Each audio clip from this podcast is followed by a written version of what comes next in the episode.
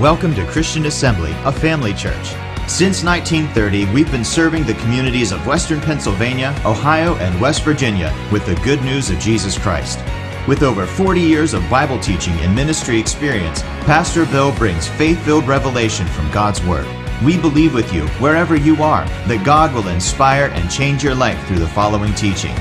For more information about Christian Assembly, follow us on social media or visit our website at cafamily.net.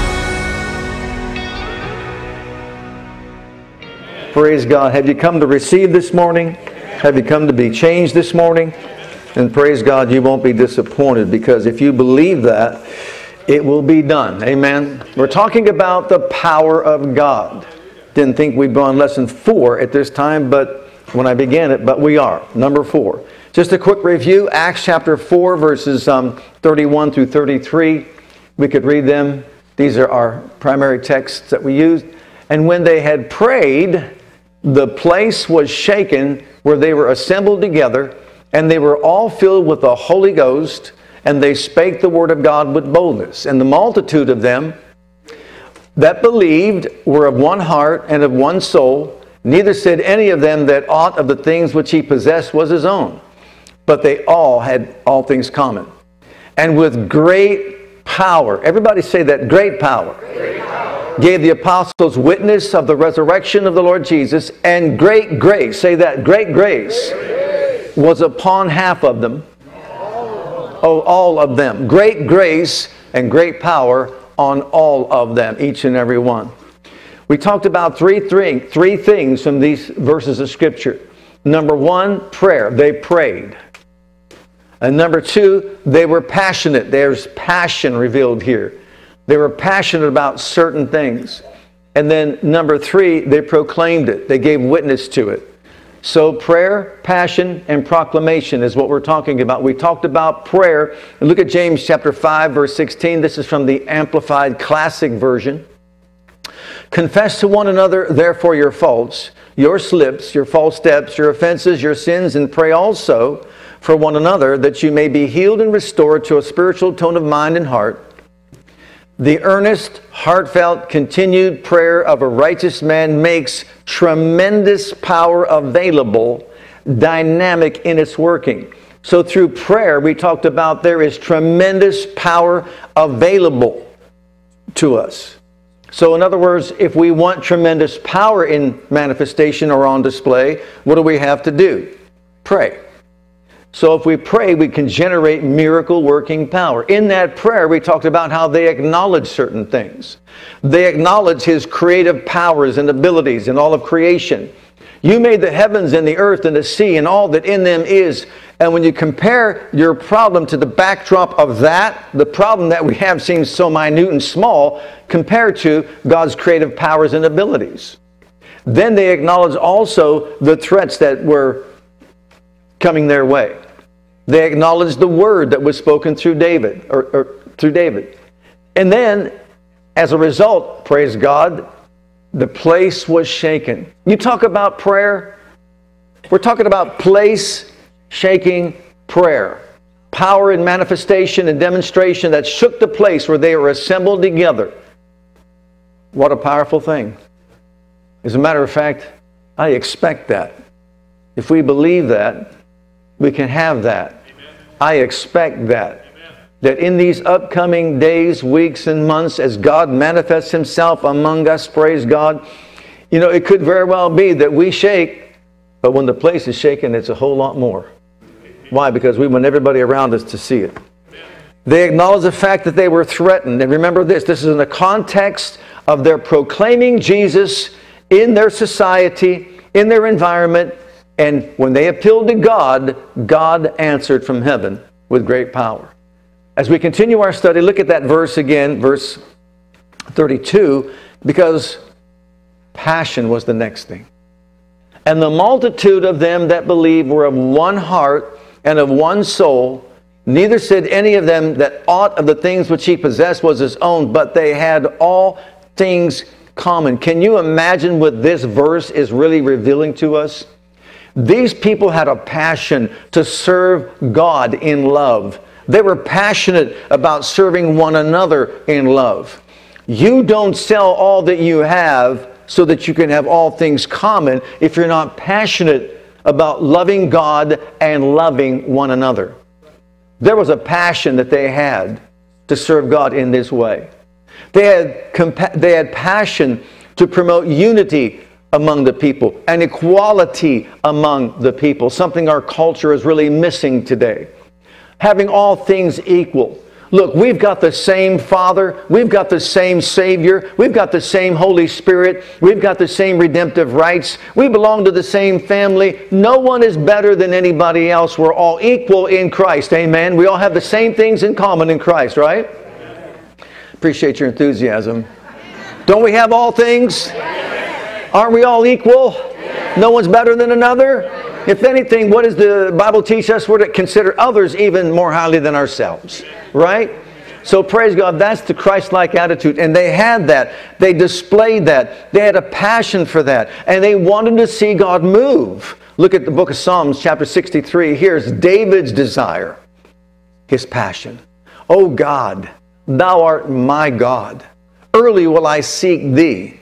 My soul thirsts for thee. My flesh longs for thee in a dry and thirsty land where no water is, to see your power and your glory, so that as I have seen thee in the sanctuary, because thy loving kindness is better than life, my lips shall praise thee. What's David saying? I've got a passion for you. I don't want to go to church and just say, "Oh, that was a nice little religious thing that we went through. Let's go, let's go through all the thing, the ritualistic liturgy of this, that, and the other thing." No, when I go there, I want to see you. I want you to show up. I want you to manifest your presence. I want your power on display. I want your glory to blanket this place. Praise God. It doesn't matter what we do, we want you here orchestrating it all. That's what our desire is that you show yourself to be a living God who reaches out to meet the needs of all the people. That's what he was passionate about. Well, their prayer and their passion produced what? Great power to witness the resurrection of Jesus. Notice what that power is for to witness the resurrection of Jesus, and great grace was upon them. Why? Remember, Paul said, God said to him, My grace is sufficient for you. With great grace, we can overcome the challenges that we face in this life. With great grace, we could rise up above the mountains of adversity that come against us and view them as what? windows of opportunity for us to demonstrate how great our God is. So, great power to witness the resurrection. You talk about a message that we have. Jesus is alive, victorious over death, over hell, and the grave, and we've got that message within our hearts to let people know. What are we facing? What are we going through in life? What's the report of man? We've got a higher report we believe the report of the Lord. Thank God, whose report will you believe? We believe the report of the Lord. His report says, I am saved, I am healed, I am delivered, I am set free, I am victorious, I am made whole, I'm cared for, divinely protected, I am loved. Praise God. That's what it says. Amen. You're really enthusiastic this morning. I'm preaching better than you're shouting this morning. Jesus was compassionate. You talk about his passion. You ready for his passion? His passion was people. He wasn't concerned about politics. He wasn't concerned about making them a, a, a, political capital once again. He wasn't concerned about that, all that that was going on within Israel. He was concerned about every individual person that was hurting. He wanted to help every individual recover, be whole, be delivered, be set free. He made known exactly what his platform was. I'm not here to reestablish the kingdom as far as politics is concerned. I am here to set the captives free, to deal with the sin issue and the sin problem. And wherever I see hurting humanity, to bring restoration in that person's life. That's exactly what he came for. As a matter of fact, look at Matthew 14 14. You talk about compassion, you talk about a mission. Jesus went forth and saw a great multitude and was moved with compassion toward them, and he healed their sick. People say he just wanted to prove that he was the Messiah. Oh, no, he didn't. He could not stand hurting humanity. He could not take it when he sees people hurting, sickly, and let's say controlled by demonic influences and powers. Everywhere he went, he sought anyone. He came to seek and save the lost and hurting people to restore them to health and wholeness once again. And primarily, he came to do what? Save their lost souls. Look, there's a lot of people in the day of Jesus that were rejected by society and the self righteous religious people. And they weren't concerned about the hurting person. The blind man, if you recall, who are you? You're nothing but a blind man. You're under a curse. Who you? You can't even have a baby. Are you kidding me? You're under a curse. That's how they viewed sick people. In other words, you're not even a worthy human being. You're lower class. You're a second class citizen. But you see here, we we got robes on. We're self-righteous. We're religious people. God really loves us, but not you. Was that Jesus? As a matter of fact, how about the woman at the well? I want to show you the character of Jesus. Oh my. The woman at the well is a what? Samaritan. Did the Jews like the Samaritans? They were half breeds, right? You see, they marry Gentile people. And so, as a result of the marriage, they're called half breeds. And so, they were rejected from being at the temple. So, they built their own temple and said, We're going to worship God over here. We can't worship God with you because you see, we're half breeds. We're despised. We're rejected. How about to this length? To get to Galilee from Jerusalem was a straight shot through Samaria, but they wouldn't go that way. Are you kidding me? They had to cross the Jordan, go the other side and around. They wouldn't walk in what is called Samaria. Uh uh-uh. uh No, no, no. We're not going to walk there. You talk about passion. You talk about compassion. Jesus tells his disciples, uh, I got to go through Samaria. What? I have to go through Samaria. Oh. We normally take the, I know it's a shorter route, but we take the long way around because those people are half breeds, rejected by society. So he goes to Samaria. And who does he see? A woman. A woman at the well. Women, women were second class citizens. And if you're a Samaritan woman, I don't know what class you are. But Jesus goes there and says to her, uh, You know, got any water there? You know the story. And they have dialogue. His disciples see all this, they're not going to question him. But guess what? He reveals to a Samaritan woman that he is the Messiah. If you recall the story, he said to her, You know what? You've had five husbands. The guy you're living with right now is not your husband. You're living in a state of immorality, and we know that and your people even reject you because you're there by yourself that they don't want to be seen with you as well. So she's rejected by the jews she's rejected by her people and now everybody thinks she's just a reject. But jesus comes along and says uh, i can have some water? Well yeah but you're talking to me a woman of samaria? Yeah. And as the dialogue goes along she said, Well, look, I don't know what's the right thing to do as far as worship is concerned, but we know when the Messiah comes. When he comes, he's going to straighten us out. And Jesus says, Well, I'm the one speaking to you, the Messiah. Can you imagine the Jews now? really? Yeah. A woman, a Samaritan woman? Are you kidding me? And guess what else he did? What about the Levite and the priest that walked by the guy that was robbed and mugged and lying on the road dying.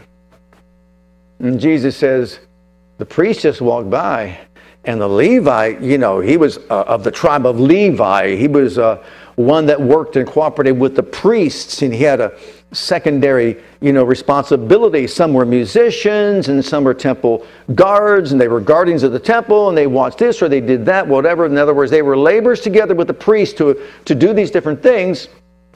But you see, the priest was too good to help that man. And, and the Levi was too good to help that man. But he said, but a Samaritan guy came over, bound him up, got him some help, left some money, or said, if it's not enough, you can come and see me and I'll repay you more. He said, now go and do likewise. A Samaritan? And mm, 10 lepers were healed by the ministry of Jesus, and one came back to give thanks. And who is he? A Samaritan. And then, to top it all off, you ready for this one? Go in all the world, he said, right? Preach the gospel. On the day of Pentecost, before Pentecost, he said in Acts 1 8, you shall receive power after that the Holy Ghost has come on you. And when he comes on you, you're going to be my witnesses in Jerusalem, Judea, and Samaria, and the uttermost parts of the earth. Jesus wasn't prejudiced. He wasn't racial. It didn't matter to him where you came from, what your gender was. He was concerned about meeting you where you are at and meeting your need, restoring you, helping you, lifting you up, encouraging you, setting you on the right path so he can use you for his honor and glory. What about tax collectors and prostitutes? He ate with them and was criticized for doing so. But his reason was what? The motive was what? So that they could be a part of his work. And he enlisted them in his work. He was passionate about finding somebody hurting and helping that person rise up, understand what life is all about, and go forward and, and use their life to his honor and to his glory. And then what about his passion, let's say, toward the scribes and the Pharisees? You ready for this one? You say, what does this have to do with power? Let me tell you something. It was the compassion that he had, the drive that he had, that activated his power to take that Samaritan woman and make her whole. Forgive her, cleanse her, and get her on the right path. And guess what? She went out and evangelized for him, didn't she? You talk about how many came to the kingdom because of her testimony. Now we see, not just because of what you said, but because of we see him. Every single one of us has been brought up out of the miry clay to serve the living God who brought us up out of the miry clay. Uh, when it comes to children, think about children. Get them away from me. Get them out of here. Don't, don't let them bother the master. What did Jesus say? Stop right now. Bring them to me. Let me bless them. Oh, how important they were to him. To get them at an early age and let them know, man, God loves you. You're significant. You're important. God loves you. And then the list goes on. You get someone like a Peter and a Thomas. Thomas, we call him doubting Thomas and sometimes snicker a little bit. How can he be so doubting? What a tragedy that his name is Doubting Thomas, and that's how we know him. Because, you know, once he saw that Jesus truly was alive and raised from the dead, he became such an evangelist that he was known throughout the region for sacrificing his life to defend the resurrection of Jesus Christ. So, really, he wasn't all that doubting, was he? He put his life out there and died a martyr's death just because he believed. But what did Jesus do for him? He restored and reassured his faith. And what about the man named Peter who denied him three times because he should have known better? He said he wouldn't do it because God knows human nature and how fragile we are.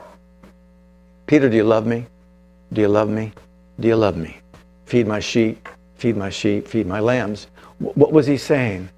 I'm concerned about you, Thomas, to restore you, Peter, to restore you, to reconcile you with God. He was all about helping people recover whether they were even with him or outside the camp. He was concerned about hurting humanity. Now, we talk about passion. When we read this, I don't know what's going to do to you, it does, it does a lot for me. Matthew chapter um, 23, this is meaningful to me because when I first came to Christ, I read this section of scripture and it just blew me away. He was passionate about helping no matter who you were, no matter what your condition, to restore you and rebuild you and encourage you. But the ruling, religious, self righteous individuals, woe. exactly, woe unto you. But woe unto you, scribes, those are the teachers of the law, and Pharisees, hypocrites. And as I say this, keep this in the back of your mind. Most people today believe, well, the Jewish people, they are God's chosen people, so they're all going to heaven. Really? Is that what Jesus taught? Let's see what Jesus taught. You shut up the kingdom of heaven against men. For you neither go in yourselves, neither suffer ye them that are entering to go in. Woe unto you, scribes, teachers of the law, and Pharisees, hypocrites! For you devour widows' houses, and for a pretense make long prayer. Therefore you shall receive the greater damnation.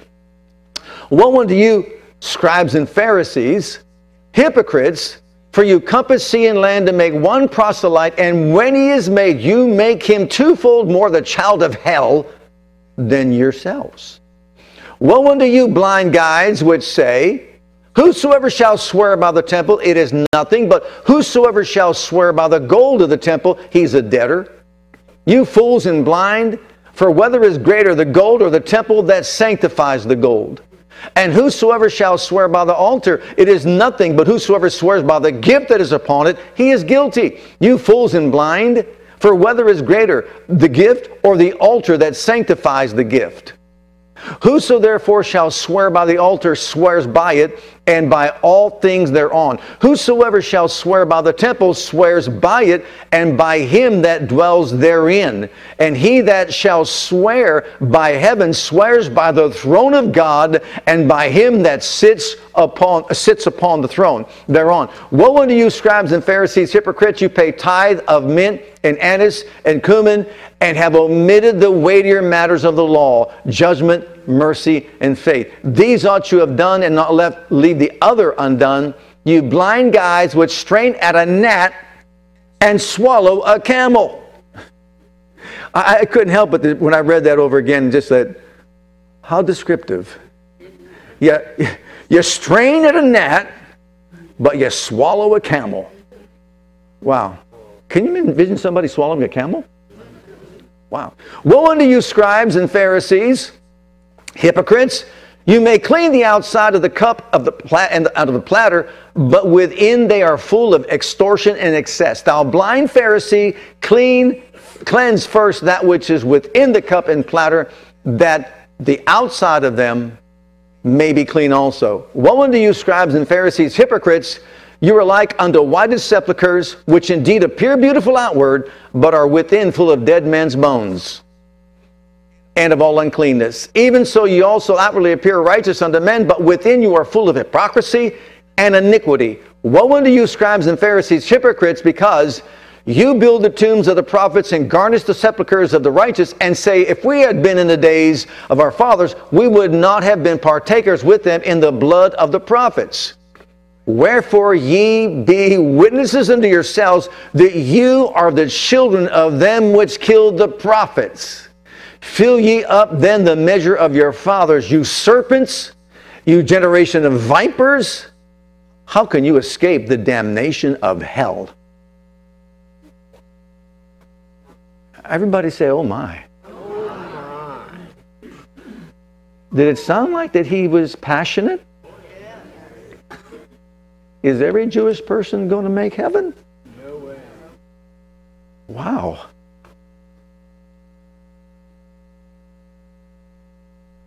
He came to help people.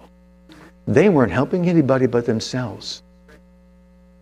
He came to encourage people, to restore humanity, to die the death that he died so that there wouldn't be any prejudice, racial distinctions. You know, when I think about the body of Christ, you know what it's comprised of? Jews and Gentiles washed in the blood of Jesus. It didn't matter what kindred, tongue, people, or nation you come from, you're one in Christ. Brothers and sisters, washed in the blood. He was just passionate about extending love, help, forgiveness, mercy, no matter who you were. And he taught this to Paul. Look at Acts chapter uh, 13, verse 10. When he was challenged and said to the individual, O full of all subtlety and all mischief, thou child of the devil, thou enemy of all righteousness, wilt thou not cease to pervert the right ways of the Lord? And now behold, the hand of the Lord is upon thee, and thou shalt be blind, not seeing the sun for a season. And immediately there fell on him a mist and a darkness, and he went about seeking some to lead him by the hand. In other words, Paul spoke out and pronounced judgment upon those that were standing against him as he was proclaiming the truth of the gospel. They rejected it. You know what? It took Jesus a lot to do what he did for us. And he didn't do what he did for us so we can have sects and groups and, you know, just cliques and all that. He came so that we can become one, promote unity, equality among all of us.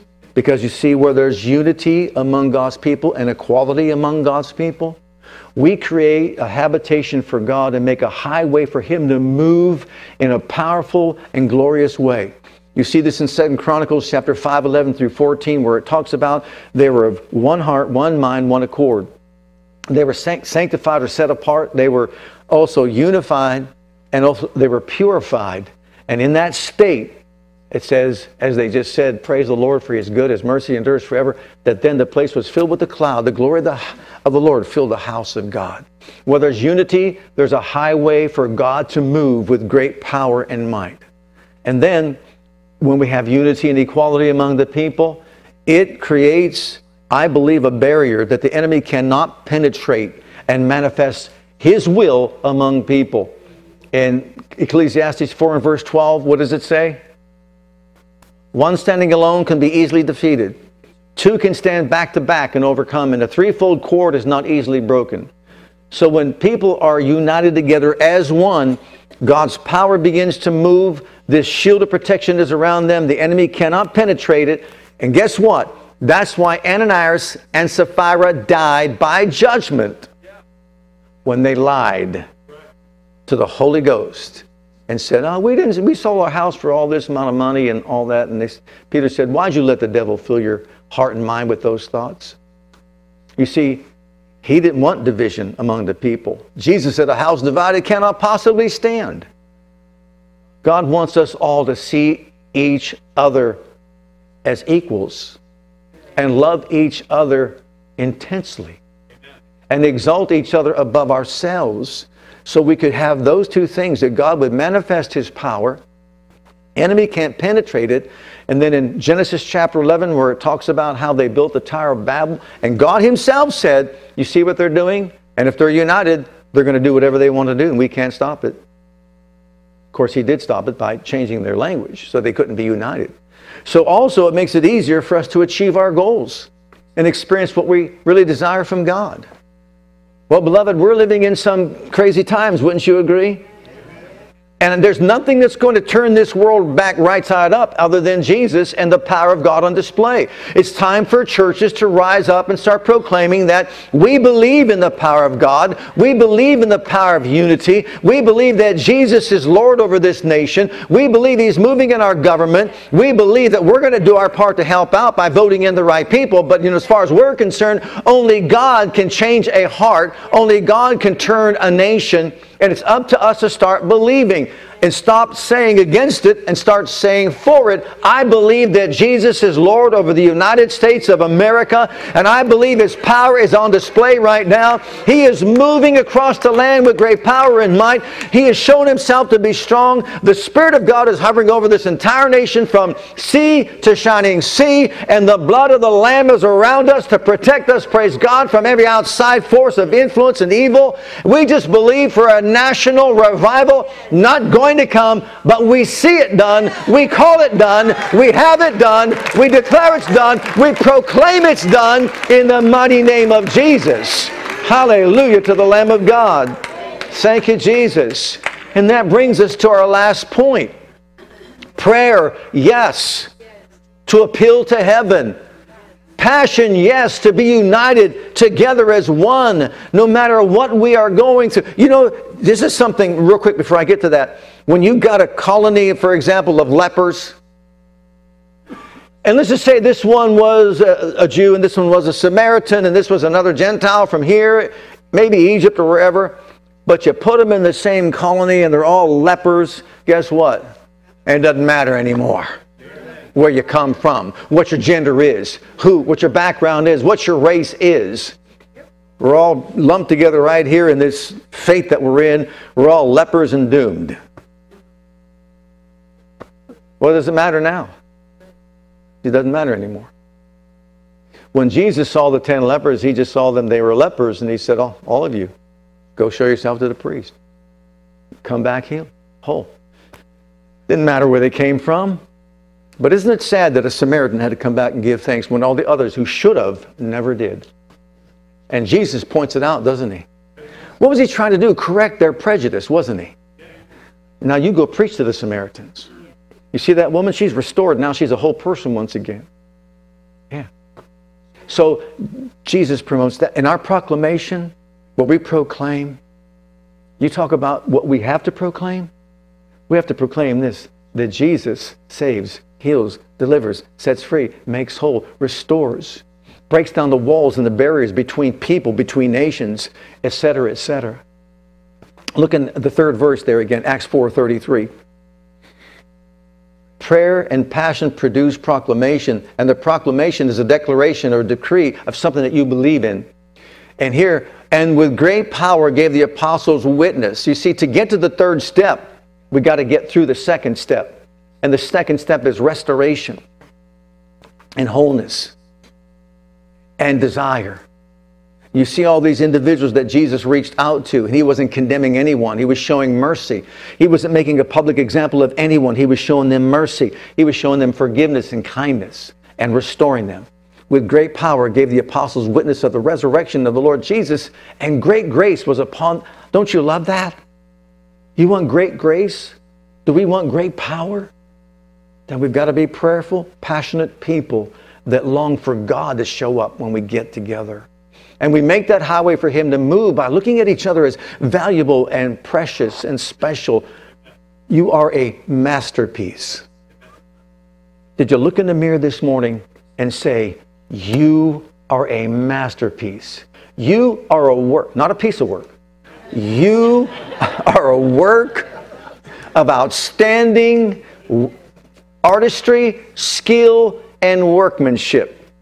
You see, we see everybody else, oh, you, she's a piece of work, he's a piece of work. mm-hmm. Well, what does Jesus see us as? A work of outstanding quality, skill, workmanship, artistry. Oh my goodness. You'd be looking in that mirror and just saying, wow, you, wow, you angel, you. Not a devil, you, you angel. Now, look in Luke's Gospel, chapter 4. We'll close it here with these last two verses. But um, this is what Jesus is all about. He's not about condemning anybody. Who is he that condemns? It's not God, it's the devil that condemns. Who is he that humiliates? It's not God. He's, he's not the one. Who is he, the one that destroys people? It's not, not God. That rejects people at, like the woman at the well? No, no. The Spirit of the Lord is upon me, he says, because he has anointed me to proclaim. Here's my proclamation. Five steps, you could say, on the plat- up to the platform of his platform. He anointed me to preach the gospel to the poor. He sent me to heal the brokenhearted, preach deliverance to the captives, the recovering of sight to the blind, to set at liberty the bruised, and preach the acceptable year of the Lord. This is why the Holy Ghost has anointed me. That while I'm here on this planet, I'm going to let every person needs to hear good news hear some good news. The good news is Jesus saves, Jesus heals, Jesus delivers, Jesus restores, Jesus sets free. This should be our proclamation. But yet the church has been silent even about the healing power of God, almost reducing it to nothing as if Jesus has changed over the years. But you know as well as I do that Hebrews 13 8 says He is the same yesterday, He's the same today, He's the same forever. As He walked on the earth, so He is right now. And it's time that we line up with what He is and stop buying what the world says He's not. He is our Savior. He is our healer. He is our deliverer. He's our baptizer with the Holy Ghost and fire. He's anointed us, appointed us, equipped us, enabled us, empowered us to do what? Be conduits of His power and His passion to reach hurting humanity. Look in the book of 1 Corinthians, chapter uh, 1 and verse 18. This is from the New Living Translation. The message of the cross is foolish to those who are headed for destruction. But we who are being saved know it's the very power of God. As the scriptures say, I will destroy the wisdom of the wise and discard the intelligence of the intelligent. So, where does this leave the philosophers, the scholars, and the world's brilliant debaters? God has made the wisdom of this world look foolish since God is God, in His wisdom, saw to it that the world would never know Him through human wisdom. He has used our foolish preaching to save those who believe. It is foolish to the Jews who ask for signs from heaven, it's foolish to the Greeks who seek human wisdom. So when we preach that Christ was crucified, the Jews are offended and the Gentiles say it's all nonsense. But to those called by God to salvation, oh, hallelujah both Jews and Gentiles, Christ is the power of God and Christ is the wisdom of God. Hallelujah. Oh, it may be foolish to them, but not to us. Praise God, through the foolishness of, of preaching, He confounds the wise and the intelligent of this world. How in the world can laying on of hands cause a tumor to dissipate and disappear? I don't know, but I know He knows. All I know is just do it and watch it happen. Amen? Amen? Hallelujah. Well, let's all stand together.